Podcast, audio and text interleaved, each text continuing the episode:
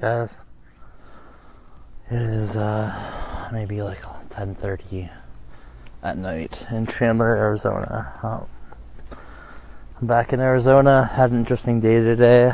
Uh, I kind of got a reality check, uh, like, but this time instead of from a bad circumstance or a bad thing or someone, I kind of figured it out myself. Uh, so I'm learning I have this flaw. Um, I have this really serious flaw of I'm either hot or cold. I'm in or out. It's either zero or a hundred, and I have this really hard time seeing a middle ground with like almost everything. Like I am either not doing something or I'm doing it 100%. And that Sorry, the light just went out next to me.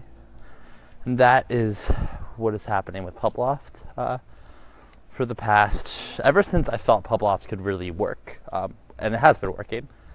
But ever since I saw that it had potential, that I could sell it, that Ethan, who's my co-founder, could handle the content side uh, to, like well to keep us afloat. I like saw this opportunity. Um, to like build a really big business and, and, and get into Y Combinator, get funded by the best investors, build a unicorn, exit for billions of dollars, come back to Arizona and invest back into the community, be the hero. Um, and I've kind of like I've kind of been neglecting like this this the past like month or two, like, neglecting myself um, and my mental health and my mental stability. So, as I guess most of the listeners of this of this podcast don't know, I actually have like a fairly severe sleep disorder called Kleine-Levin syndrome. So when people say, "Hey, make sure your mental health is in check," I, I automatically assume, like, if I automatically attribute that to Kleine-Levin syndrome. If, I, if I'm not in an episode, then I'm fine. But I've realized I have woken up hours earlier than I could imagine. I've stayed up hours earlier than I could imagine. I've spent weeks tr- really, really pushing myself really hard to, to make sure I, I am on, I have enough money to make sure Publoft is on the right track. I've been pushing myself to make sure Publoft is in shape for YC, to make sure we grow 7% a week. I've been pushing myself, I've been pushing my friends, I've been posting about startups. I've been like posting on LinkedIn about Publoft, like um, and and this uh, and I, I realized today that, that I'm not taking care of me. Um, I'm doing a good job with Publoft, but I'm not doing a good job with Matt. I, I I was willing about 24 hours ago, until 24 hours ago, or maybe 12 hours ago, I was willing to sacrifice a lot of my personal life for the for the good of Publoft. Um, and that's not a way to to do it.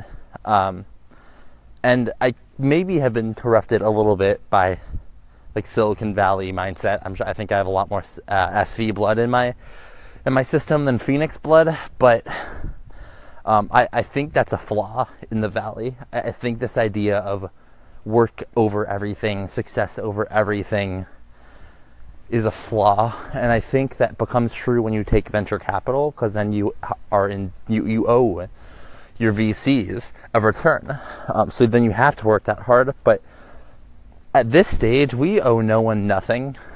There's no reason I couldn't get a part-time job. There's no reason I couldn't take a two-month vacation to, to, to Italy with Madeline. I mean, obviously that, that wouldn't happen. But there's no like like the only thing hold, holding me back from living like a solid life is myself and my aspirations for Publoft and how quickly I want them to come